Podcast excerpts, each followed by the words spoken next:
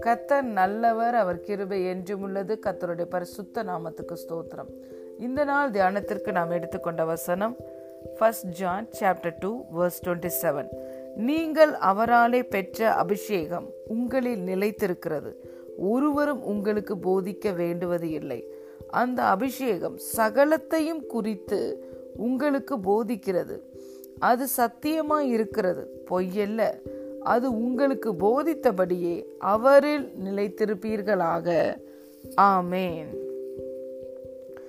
As for you, the anointing you received from him remains in you, and you do not need anyone to teach you. But as his anointing teaches you about all things, and as that anointing is real, not counterfeit, just as it has taught you, remain in him. Hallelujah.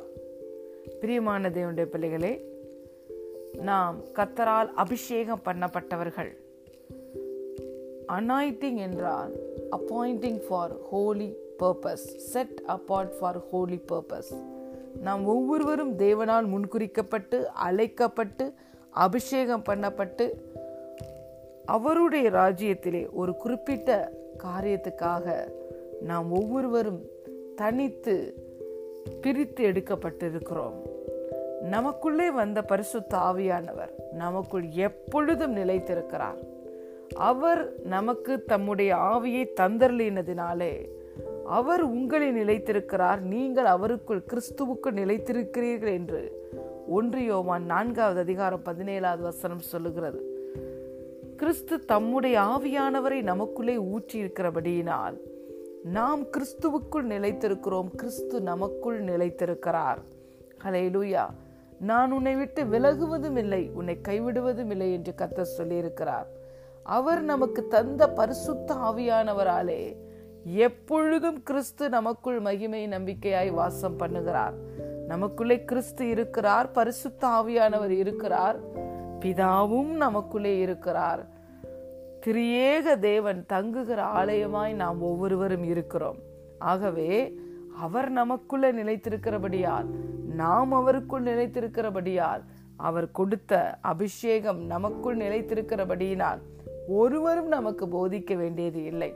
நாம் ஆவியானவரோடு இணையும் பொழுது ஆவியானவர் தேவனுடைய தயவுள்ள சித்தத்தின்படி விருப்பங்களையும் செய்கைகளையும் நமக்கு கொடுக்கிறார். பிலிப்பியர் இரண்டாம் அதிகாரம் பதிமூன்றாவது வசனம் இதைதான் சொல்லுகிறது. ஆவியானவர் நாம் ஒவ்வொருவரையும் சகல சத்தியத்துக்குள்ளும் நடத்துகிறார். ஹலை லூயா ஆவியானவர் நமக்கு தேவன் கற்றுக் கொடுத்தவைகளை நினைப்பூட்டுகிறார். வரும் காரியங்களை அறிவிக்கிறார். நமக்கு ஞானத்தை போதிக்கிறார்.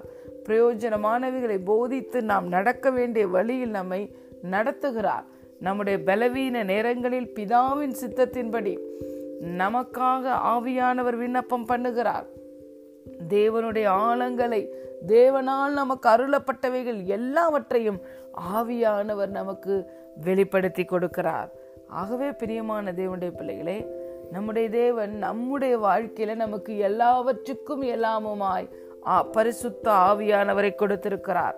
பரிசுத்த ஆவியானவரோடு இணையும் பொழுது நம்முடைய வாழ்க்கைக்கு தேவையான எல்லாவற்றையும் நாம் பெற்றுக்கொள்ள முடியும்.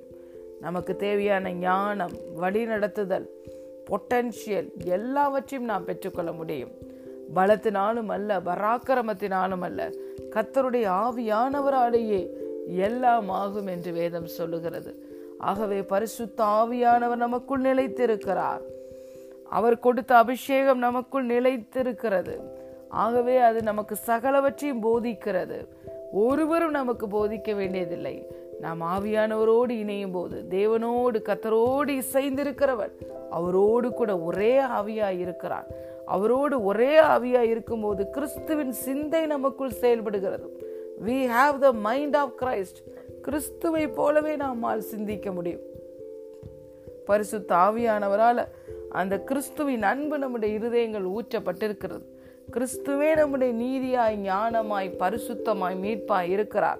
ஆகவே ஒருவரையும் நாம் சார்ந்து வாழாமல் கர்த்தரையே முழுவதுமாய் சார்ந்து வாழ முடியும்.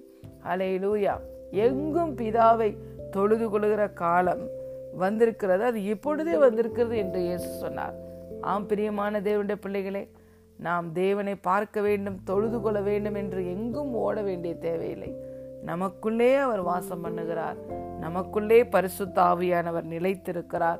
அவர் தந்த வல்லமை அபிஷேகம் நமக்குள்ளே தான் இருக்கிறது. ஆகவே அவரே நமக்குள் இருந்து நம்மை வழி நடத்துகிறபடியினால் நாம் எந்த மனுஷருடைய ஆலோசனையும் பெற வேண்டும் என்ற அவசியம் இல்லை.